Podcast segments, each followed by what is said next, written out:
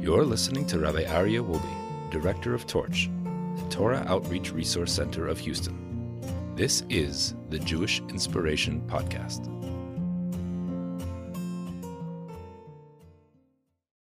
So, good evening, everybody. It is so wonderful to be back here at Musar Monday. Tonight, we are going to start a completely new, uh, a new subject. I thought it might be a very, very good idea to at least learn the first chapter of the Ramchal's book of Mesilat Yesharim, which is the Path of the Just or Way of the Upright. And I think it is, it, it's really an amazing book. And I'll just tell you a few things from the introduction of the Ramchal, and then we'll go straight into the first chapter. The Ramchal begins by telling us that I did not write this book to teach you anything you don't know. Because you know it all. You're all wise people, you're smart people, you're capable people, you're talented people, and you know a lot. And you don't, you're not going to learn anything new. So why am I writing this book? Because of all of the knowledge we have in these areas, we lose sight of it. And we don't recognize you ever look for your keys and the keys are right there in front of you, mm. but you just don't see them? Why? Because you're so used to seeing them in the, in, you know, so you, you don't recognize them. You ever paint your house and you're like, wow, I love that color. And how long does it take for you not even to realize that the color has changed? Right? It's about a week or two and you're done. You see new drapes and it becomes normal and you don't even realize how special it is. You buy a brand new car and you're like, ah, that leather smell, ah, that new car smell, ah. How long does that last? Not long. You think that I'm going to have this freshness, this newness forever. Right? It's always going to be like new. I'm always going to take care of it like it's new. And it just lasts a week, maybe two weeks, three weeks. You start throwing your coffee cups down. No, no, of course not. No, no. Right? But, but, you know, it's just a matter of time till, till, till that, till you get, what Ramchal is teaching us here is telling us first is in the introduction is that because these things it's so common for us, we don't even pay attention. I'll give you another example. Is there anybody here who doesn't think that anger is terrible? Or show your hands if you think anger is okay. Anger is perfectly fine. No, nobody. We all agree. Yet do any of us get angry? One of the great muscles that we have that if we don't exercise it, we lose it, is an example I've given numerous times. We're all capable of being givers. But if we don't exercise the giving muscle, then we stop being givers. You have to exercise that muscle. We all know that giving is a very important thing, but yet sometimes we, we fall short of our responsibilities because we just haven't exercised it. We haven't thought about it. We haven't, the, what the Ramchal is dedicating this book to is not things we don't know. It's things we know. But it's things that we, because we know them so well and they're, they've been repeated multiple times throughout our lives in great lengths sometimes. So we know it. And we don't, you know, anybody know that the, anybody, can I ask just a random question, okay? Anybody know what the speed limit is here right on this road? I have no idea. We assume that, that the city speed limit is 35, right? It's the city speed limit. But do we notice every time we pass a, a speed limit sign that, oh, yeah, oh, Cal, remember now 30? No, because we saw it about 50,000 times already. So because we know it so well, we sometimes don't even know it. And we're driving 55. And we're driving, exactly. And also we're driving too fast to even notice, right? That's right. So the, uh, the first thing Ramchal is telling us in his introduction is I'm not telling you anything you don't know. Everything I'm going to tell you, you know already. However, because it's so common, because you know it so well, you don't pay attention to it. It's a very important point. Now, the next thing he says is that you have different types of people. You have the really, really smart intel- intellectualites. These, these really smart people. And then you have, and you have scientists and you have all these different and people think that only the dense minded, only the, only the, the small people, only the small people really work on their traits. You know who works on their anger? The guy who's limited on his intellectual capacity. You know, that's the guy who works on his, his traits because us intellectual people, you know, we're busy dealing with, you know, with the stars and the moon and all of the other uh, galaxies and we, we can tell you how to send a rocket to the moon. But, you know, but for us to work on our traits, and it's funny because if you look at all of these philosophers, the great philosophers that the worst traits you can possibly imagine. The worst traits. They were arrogant. They were selfish. They were, they were madmen, but they were brilliant. So just because someone is smart, sometimes they think this is beyond me. I don't, you know, I'm, I'm so much greater than working on kindness or working on patience or working on, you know, uh, on, on arrogance. I'm just too smart for this. This is for the people who don't have as much intellect as I do. And it's a big mistake. And the Ramchal tells us, I'm here writing this book for those who desire to get close to God, for those who desire to be God-like. The word Adam, which is mankind, we all know comes from the word Adama, which means from the earth, because man was taken from the earth. God took earth and molded man. What does that have to do with us? So, so, so God created us from the earth, so therefore we're earth. Now what? So if you take the word Adam, it also, also the root of it is also Adameh. Not only Adama, which is earth, but Adameh, which means to emulate. To be God-like. That's our purpose in this world, is to be God-like. How God-like can we become? God is all patient. God is all kind. God is all giving. God is all forgiving. God is all forgetting of our sins. God is all patient. Those are the traits we as Adam, as mankind, we're trying to emulate. We're trying to emulate God's traits. You ever wonder how much patience a parent has for a child? Sometimes very limited, but imagine how much more patience God has for us. Much more than a parent has for a child. I guarantee it. Sometimes a parent could say, you know what? Put that video game on and just get out of here. Just, just go. Just go. What, what, yes, buy it. No problem. Just go. I had students many years ago. Majority of my students were from uh, Los Angeles, and the the guy who got cheaped out. Uh, these were all seventeen year olds. So since they were sixteen, they had their own cars, and the guy who was who was a cheap guy uh, got only a Lexus. The other guys were all driving Beamers.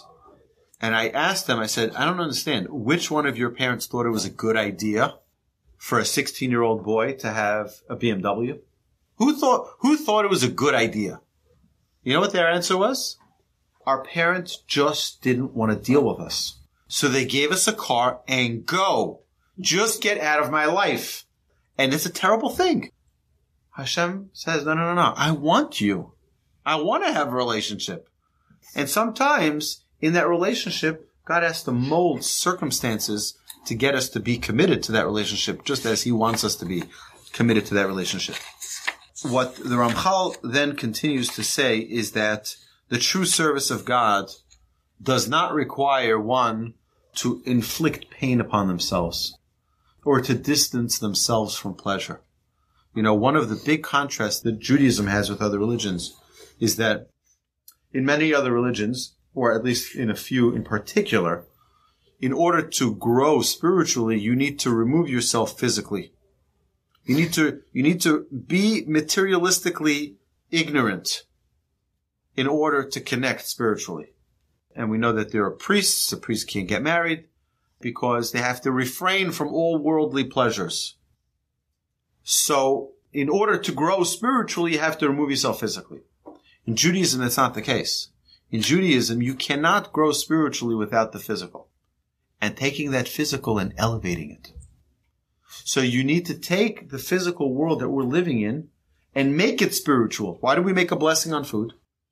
Because now that this food becomes a vessel through which you connect to Hashem, to the Almighty, now this food is no longer food. This food now became a vessel of spirituality. That's why we say make a blessing. It's not, we can eat because we want to satiate our hunger, or we can eat to give us energy to serve God. We're doing the same act of eating. I could be eating with someone, eating a hot dog, a burger. Okay, so we both order the same burger. Great. One makes a blessing and one doesn't make a blessing. Is it still the same food? Well, potentially, it, it, it looks like the same food, but when one makes a blessing on that food, the food, that food became a vessel through which one connected to the Almighty. It's no longer food. Now it's all spiritual. That food became a tool through which you connect to God. To the other, it may just be materialistic food, physical food. We see that there are different ways we can live in this world. We can live a completely physical world, life, a completely spiritual or what seems to be spiritual world that is removed from all physical, or we can live in a perfect blend of both. And that's what Judaism is. Judaism is all about blending the two worlds of physical and spiritual. The big question is how to do that. How do you take something physical and make it spiritual? So that's one of the things that the Ramchal will focus on. Now, many people also think that in order to get to the point where I am spiritual, I have to inflict pain upon myself, so I remove myself even more from a physical world. I'm, you know, there's this this idea that people roll uh, unclothed in snow right? And it's a form of affliction. It's a form of, uh, of, of purification, sort of like removing all physical elements. For Ramchal says that, that that's not that's not that's not going to get you any holier. That's not going to get you any closer. You might want to do that as a, as a, as a uh, an activity. If you go to Alaska and you want to experience what it means to be freezing cold, uh, there are people who do that. That's not the way the Torah wants. That's not the way the Almighty wants us to connect to Him. Oh, so there are time. There's a right time for it. We see that uh, by the, by by uh, Mordechai and Esther, there was a time, but it was a very limited time. It was three days of sackcloth and ashes. That's what that time required. But it's not a regular state of, of existence.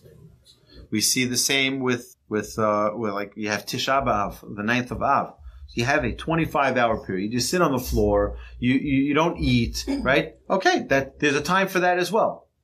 But look at Shabbos on the other hand. On Shabbos, there's a mitzvah to eat. By the way, there's this myth that calories don't count on Shabbos. they count right after Shabbos. Okay. On Shabbos, they don't. Right after Shabbos, they do. But there's a special mitzvah to eat on Shabbos. And not only to eat, to eat the finest foods you can get. It's, The Talmud tells us that one of the great sages would go to the marketplace on Sunday to see this really nice, good, good, juicy piece of meat, right? So he'd say, ah, oh, I found the meat for Shabbos. And the next day he'd come to the marketplace again and he found the even better cut of meats. He says, ah, I found a great piece of meat. This is for Shabbos. Comes Tuesday. And then every day, because the focus is, yeah, what's the best I can get for Shabbos? People sometimes have the question as to, well, can you afford Shabbos? I mean, it's, it's, you know, you're buying meat and you're buying good food. It can get, it can get costly. God tells the Jewish people, by the way, this is a promise. Anybody can take it to the bank. Take it to the bank. Levu alai vani porea. Borrow on me. You don't have money? No problem. For Shabbos, borrow on me. I pay you back. I got you covered. It's a promise from God. Try it. And if you do have the money, you better spend it. But if you don't have the money, you're cautious. Oh, well, I don't know. You know what? God says, I'll cover that expense.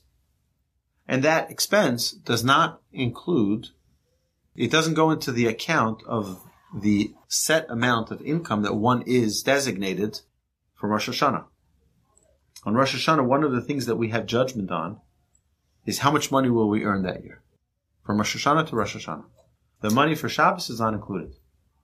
That's on top of it. Depends on what you spend. You might as well eat good food. God is saying, eat on me. It's on the house. Order anything you want from the menu. It's on me. Do it for the honor of Shabbos. So, it's just another idea of how the Jewish people don't run away from materialism.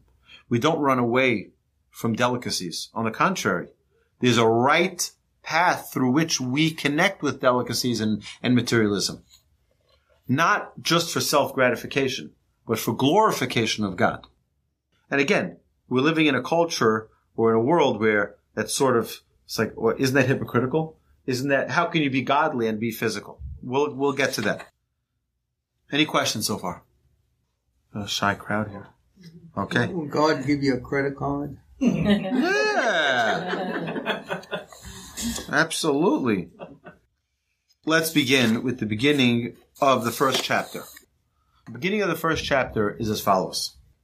Yesod Hasidut Vishoresh Avoda Hatmima Hu, I'm going to translate every word. Sheyitbarer V'yitamet Etzel Ha'adam. So the Ramchal begins the following in the following way. He says, Yisod HaChasidut, the foundation of true piety, Vishoresh ha'avodah and the root of perfect service of Hashem. We focus here for a second on the words. We give two different types of definitions. We give the foundation of true piety, foundation, and the other is the root of perfect service of Hashem. Anybody notice two different types of things here? One is a foundation, and one is a root. What is a root? A root of, a root of a tree. A root grows organically. What is a foundation? Foundation is man-made. You dig down, you put the bricks and you put all the all of the foundation that's necessary there, all the cement or whatever it is, and the deeper the foundation, the taller the building. The wider the foundation, the wider the building. It all depends on how you built the foundation. You built a solid foundation, you can build a solid building on top of it. You built a weak foundation, you'll have a weak building on top of it. But that is all in your hands, so to speak. It's something which you control. It's something which is in your hands. It's your choice. What is something like a root, like a root of a tree that grows organically? You got to give it time. The more you water it, the more you nurture it, the stronger, the bigger, the taller, and the deeper it gets. These are two separate functions. My grandfather mentions this when he talks about education, Edu- educating children. He says you need these two functions for education. You need the function of planting and you need the function of building. The times the child needs encouragement, the child needs, uh, you know, he needs to be built. And that's when you're doing that building. And there are times you just have to let it grow. Let the child grow.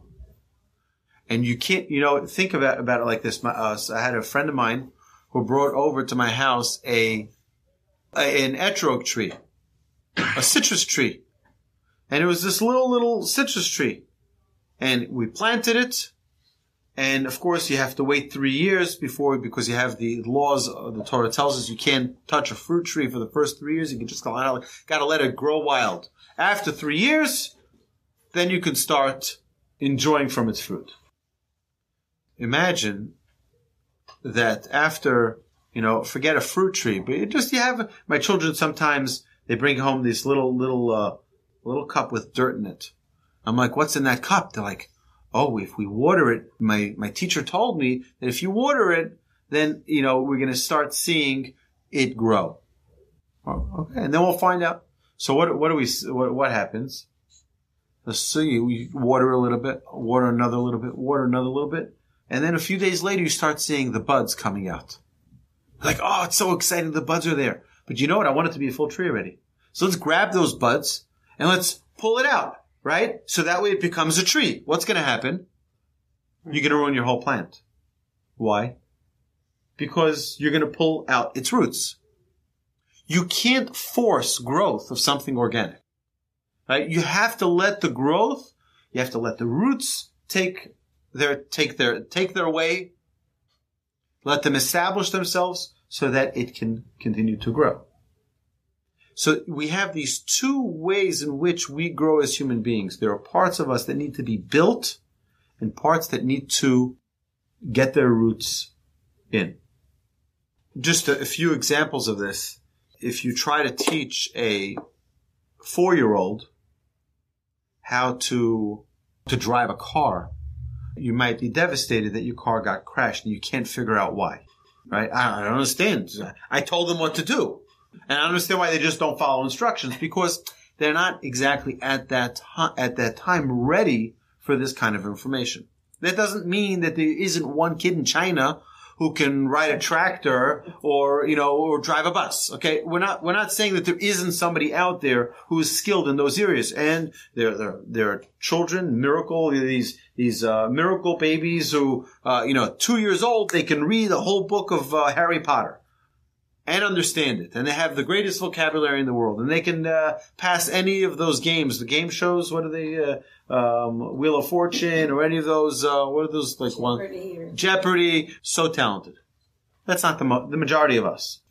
We all have these two functions. One is that we need to be built, and that, by the way, for the most part, is the responsibility of a parent, is to build that child is to give them the support and to give them the encouragement and to give them the the freedom when needed as well, but to keep on building.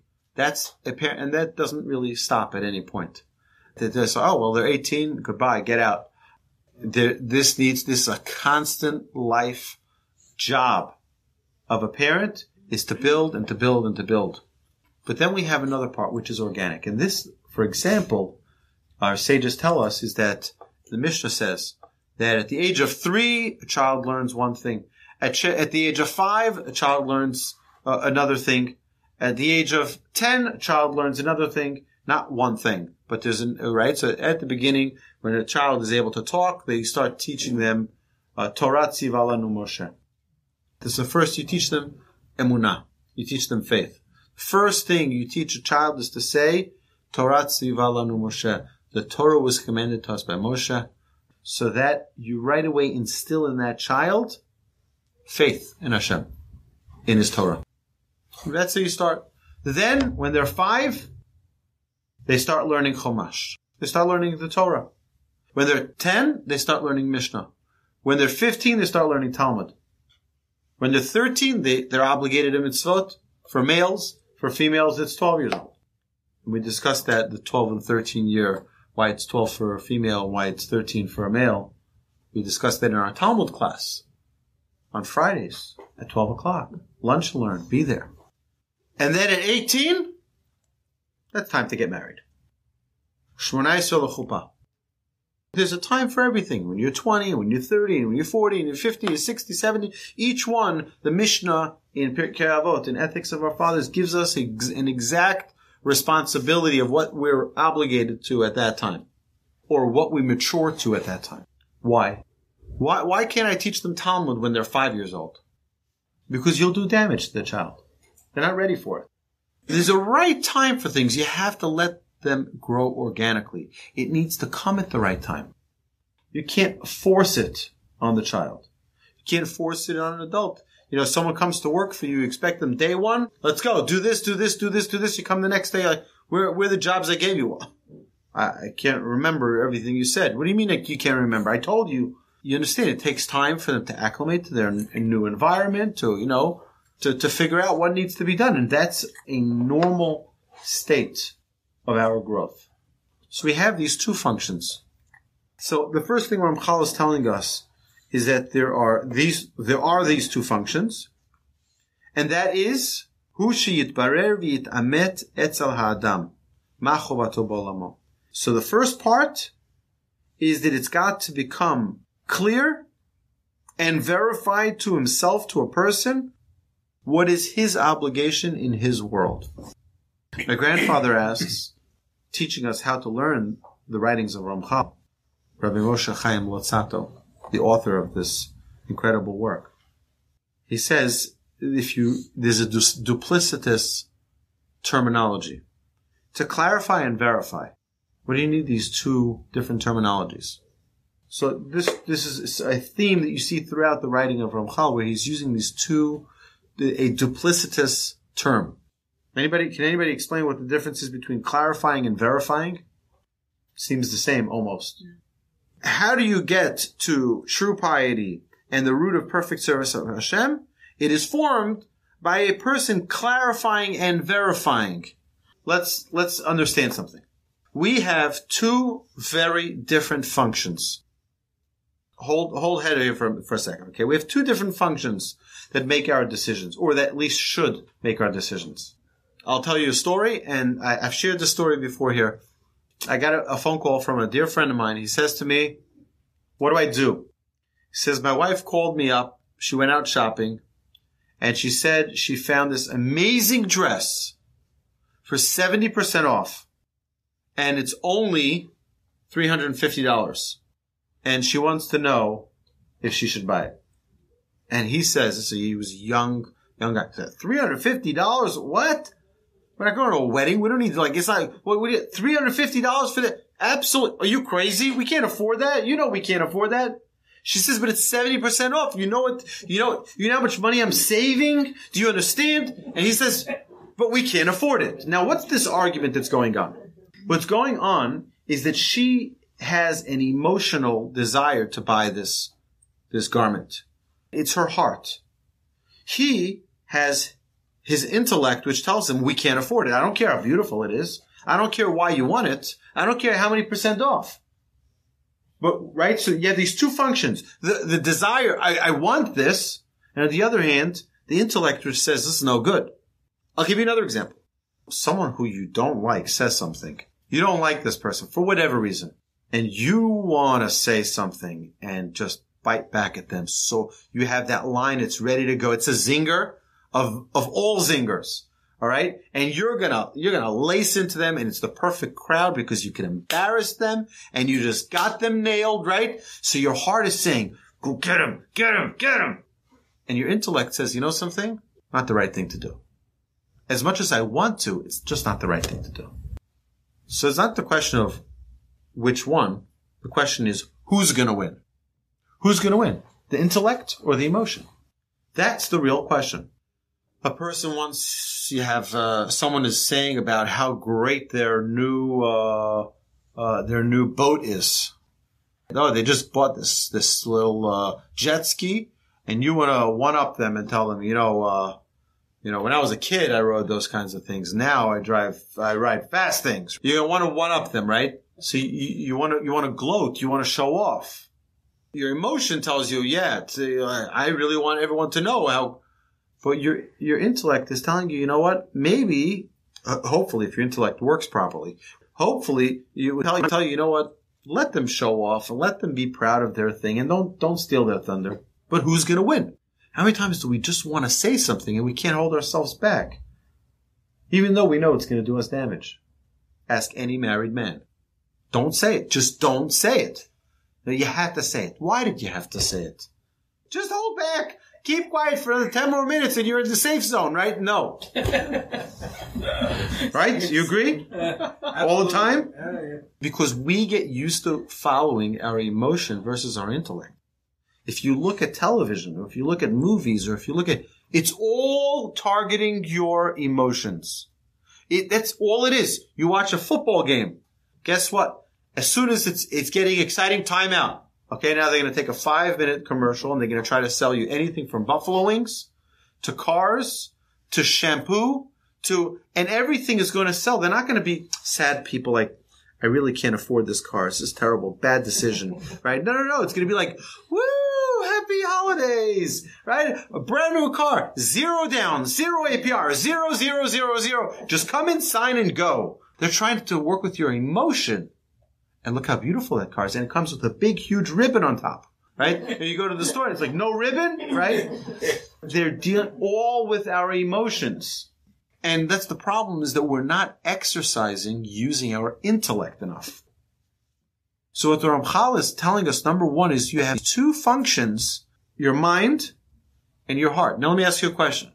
Uh, anybody know why the Golan Heights is so important to, to, to the state of Israel? Golan Heights. Why is it strategic advantage? Because it's up high. Whoever's on high controls, right? It works the same in the physiology of man. You know, animals are all horizontal. Most. We're all horizontal. Man is vertical. Why? Well, not only because we're higher, because your mind is supposed to be your primary function. You're supposed to follow your mind, not your heart. The problem is sometimes it doesn't get up to the top because we are so instinctive and impulsive with our actions and reactions. So we don't end up using our mind properly.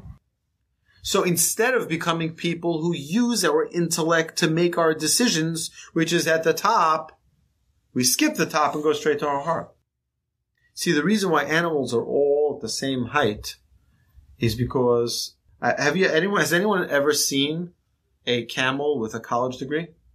Anybody ever see a cat a, a cat worrying? Where am I going to get food for my children tonight? How am I going to feed them?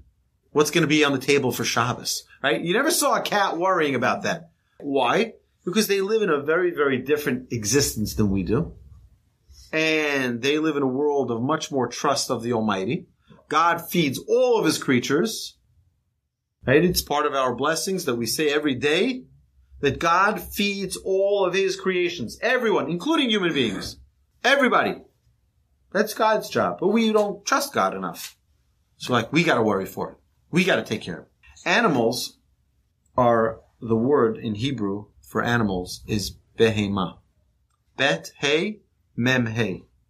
Which also, if you divide the word bet he and mem he, it's two different words, which is ba ma, which is within it is everything. You take a cat, for example, which is one minute old, and you put it on the rooftop. You know what'll happen? You look around. Nice place. Got a nice pad over here, right? Looks around. He walks to the edge of the roof. He looks down. Nah, not a good idea. Turns around, walks away. Take a one year old baby and put it on a rooftop. Where do you think they're going? Right down. Why? Because we're Adam. Adam is like the earth, like we mentioned earlier. The earth, you need to plow, you need to sow, you need to, you need to n- nourish it, you need to teach it, its, its instincts, you need to teach it. We, we grow like this, like, like what comes from the soil, from the earth. If you don't plant, you know, you ever drive out to West Texas? Like really far west. Like 700 miles from here west. And just see a, a beautiful table on the side of the road set in beautiful, in a, you know, with flowers and chairs around it. Would anybody think that that just happened on its own? No, obviously, it ne- someone needed to do something to get it there. Would you ever go in the middle of a desert and find a, a, a beautiful um, apple tree? No, unless someone actually went there and planted it. These things don't just happen on their own. You have to plant it in order for it to grow. You need to do something for it in order for it to grow. Animals don't need schooling to get their instincts. A lion doesn't need to learn how to kill another animal in school. It's built in. They have this built in. Their instincts are built in. That's the same with, with this as small as an ant. Even lice, which is the smallest of ants, it knows exactly where it needs to be, when it needs to be, how it needs to be, everything. All the way to the biggest animal. Have all its instincts built in. Now, it doesn't mean they can't learn tricks. It doesn't mean they can't ride a unicycle and juggle at the same time. They can, but their in, instincts are, this, are the instincts. You know, there was once an argument, they say, between the Rambam and other great philosophers where they argued whether or not you can change the nature of something. And the Rambam said you can't change the nature. They said, well, why don't you come? Come to the palace and we'll show you cats that can serve as waiters. We trained them. He says, but you still can't, you can train them, but you can't change their nature. They said, oh well, we'll show you. So they go in, he goes in and he sits down and they're about to serve the food and indeed the cats are coming out and he said, you see? You see? The cats are coming out with the trays and they're serving just like, it's unbelievable. Like, he pulls out of his, out of his pocket a little bag and in the bag there's a little mouse. He lets the mouse go. They drop the plates and they run. right? You can train it, but you can't change its nature. Right? You can't change its nature. It's all built in. Right? It's not because they were trained very well as children. It's in the nature of who they are. Man, we have a lot of things in our nature. One of them is that we're extremely lazy. You know why? See this pen, this marker? What happens if I leave go of it? Falls down. Guess what? We're just like this marker. we like to just relax, sit back on the beach chair, sit back on the recliner, get comfortable. We don't want to go out. We don't want to run. We don't want, we have to. We might be motivated by career. We might be motivated by money. We might be motivated by honor. We might be motivated by a lot of different things. But by nature, we're heavy. We're lazy. That's the way we are. Ramchal talks about that. This way he starts right away in the beginning of the sixth chapter. That's where he starts. Ki teva ha'adam kaved me'od. The nature of man is that we're extremely sluggish. He doesn't want to just be in the air floating around. He just drops down and that's it. Leave me alone. That's the way we are. So how do we change that?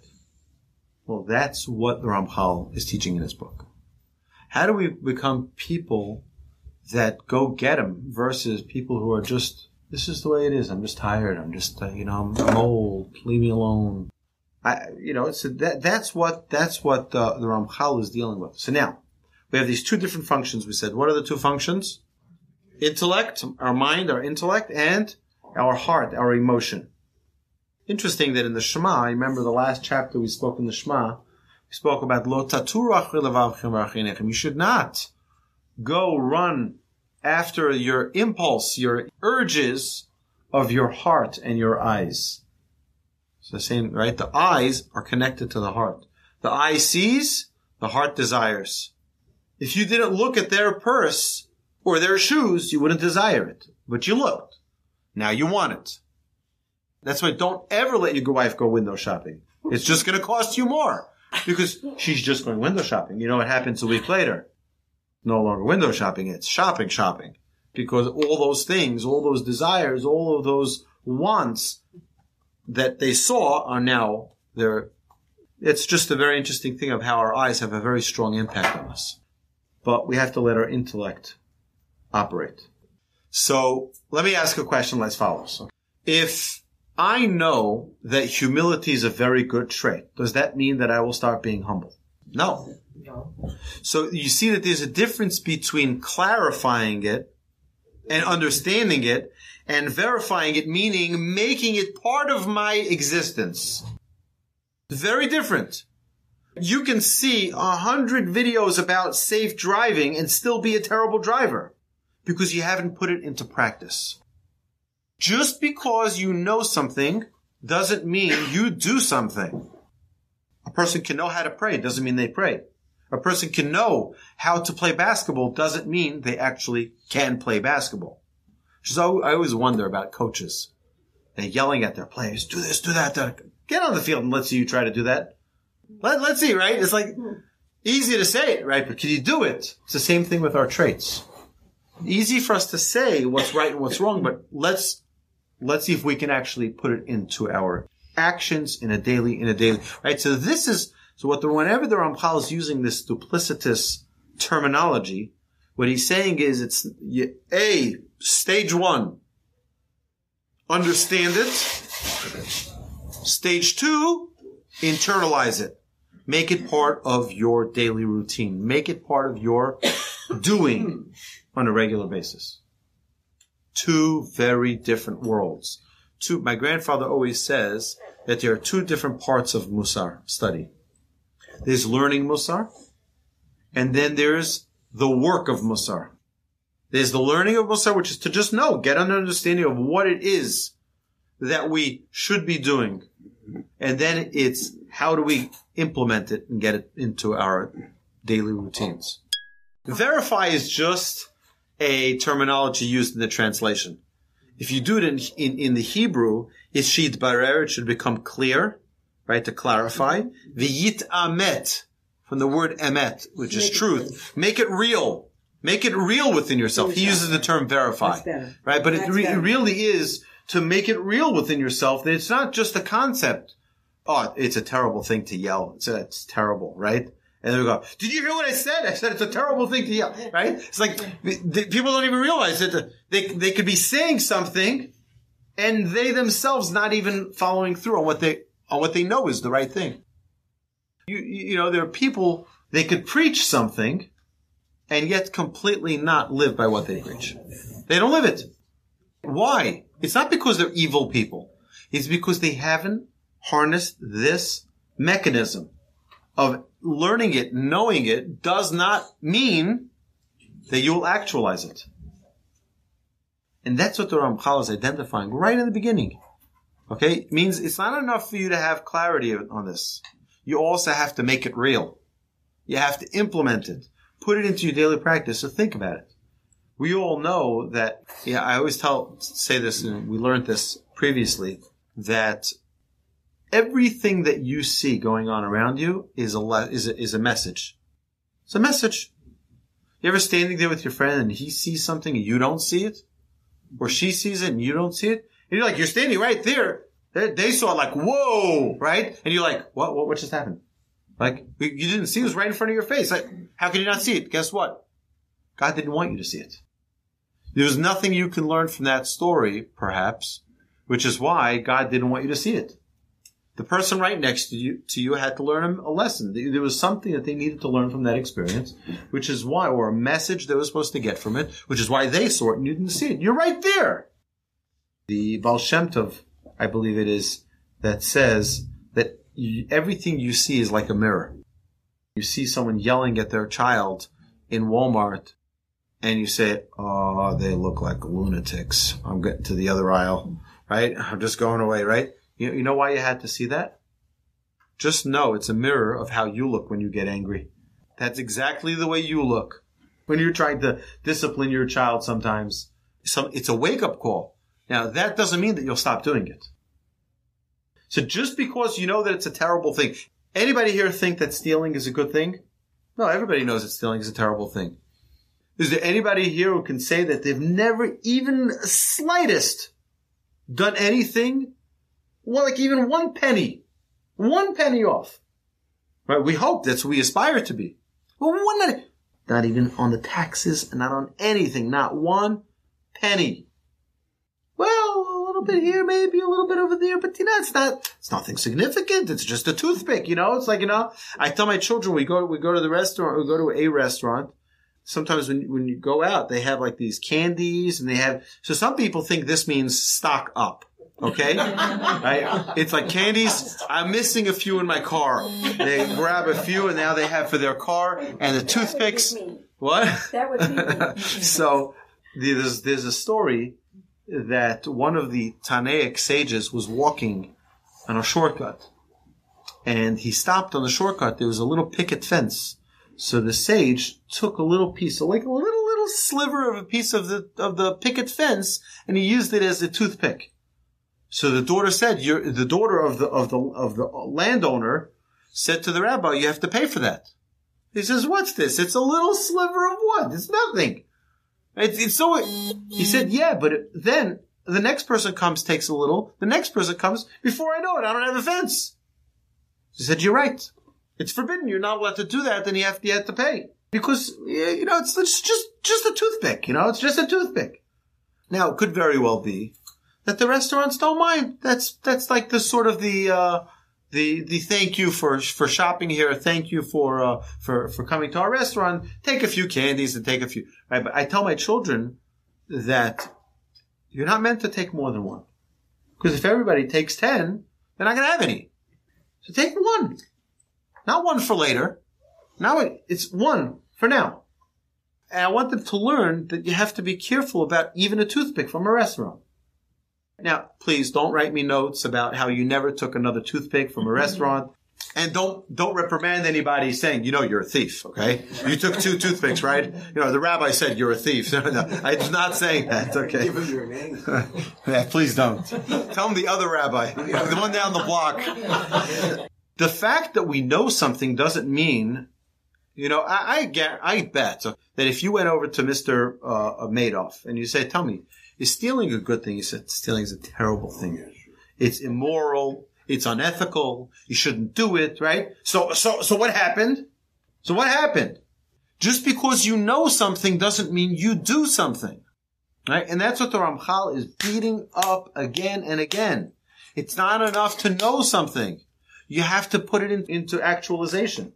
By the way, it's every area like this. It's also religiously, it's uh, with, with, with things, right? We could know about Shabbos doesn't mean we actually observe Shabbos. We can know about prayer doesn't mean we actually pray. We could know about mitzvahs doesn't mean we actually observe them.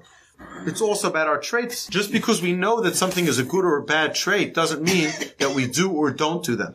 So he says, "Hu barer v'tamet etzel adam ma chovato. A person needs to clarify and make real to themselves what is his obligation in his world. So my grandfather points this out as one of the very, very important and critical teachings of the Ramchal. What is his obligation?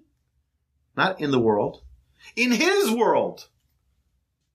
Every single individual, every single one of us here in this room has their own obligation in their own world you were born in Des Moines, Iowa, right? Mm-hmm. And you were born, born to a very specific family with siblings, with parents, aunts, uncles of your own, right? This is your world. Is your own perfect world.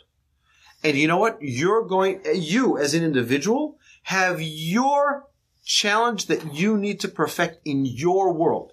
So now the person sitting next to you says to you, Hey, that's so interesting that you do that. You know, that you shouldn't do this or you shouldn't do that. And like not understanding perhaps what your world is. Their world is a different world. Where they grew up, it might be a different, a, di- a different way in which they conduct themselves.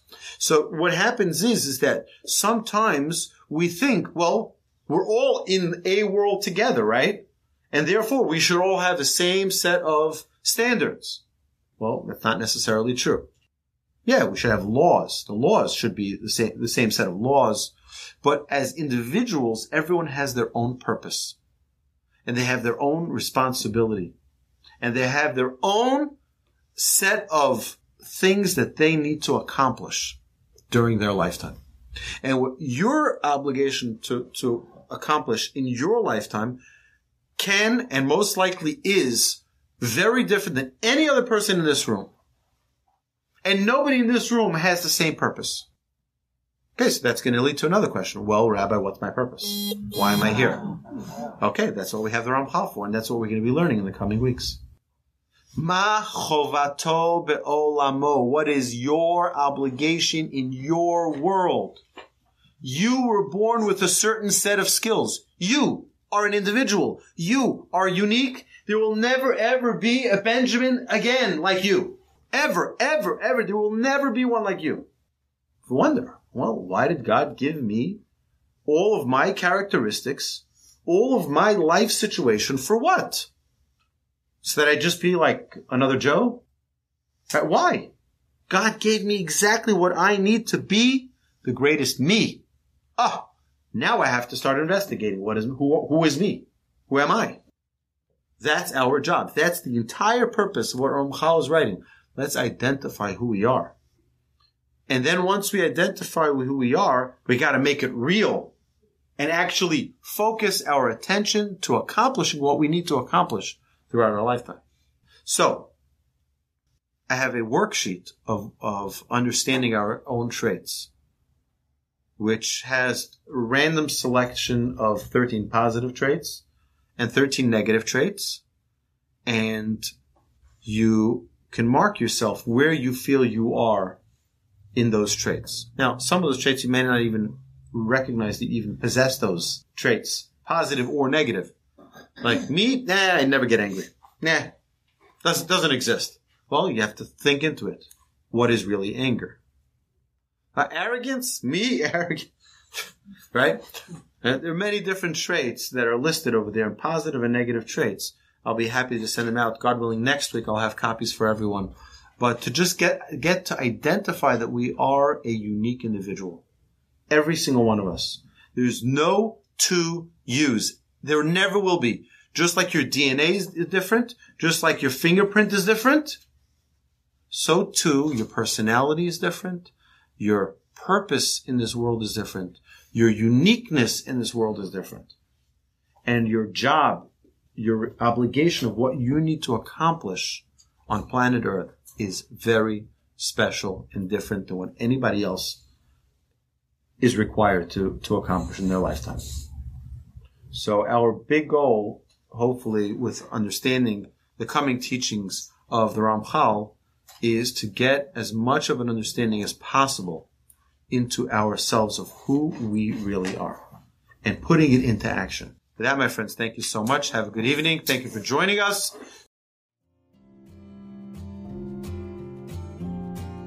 You've been listening to the Jewish Inspiration Podcast, a Torch production. Become a supporter at torchweb.org because your assistance enables more Torah learning around the globe. To find more lessons offered by Torch, please visit torchpodcasts.com.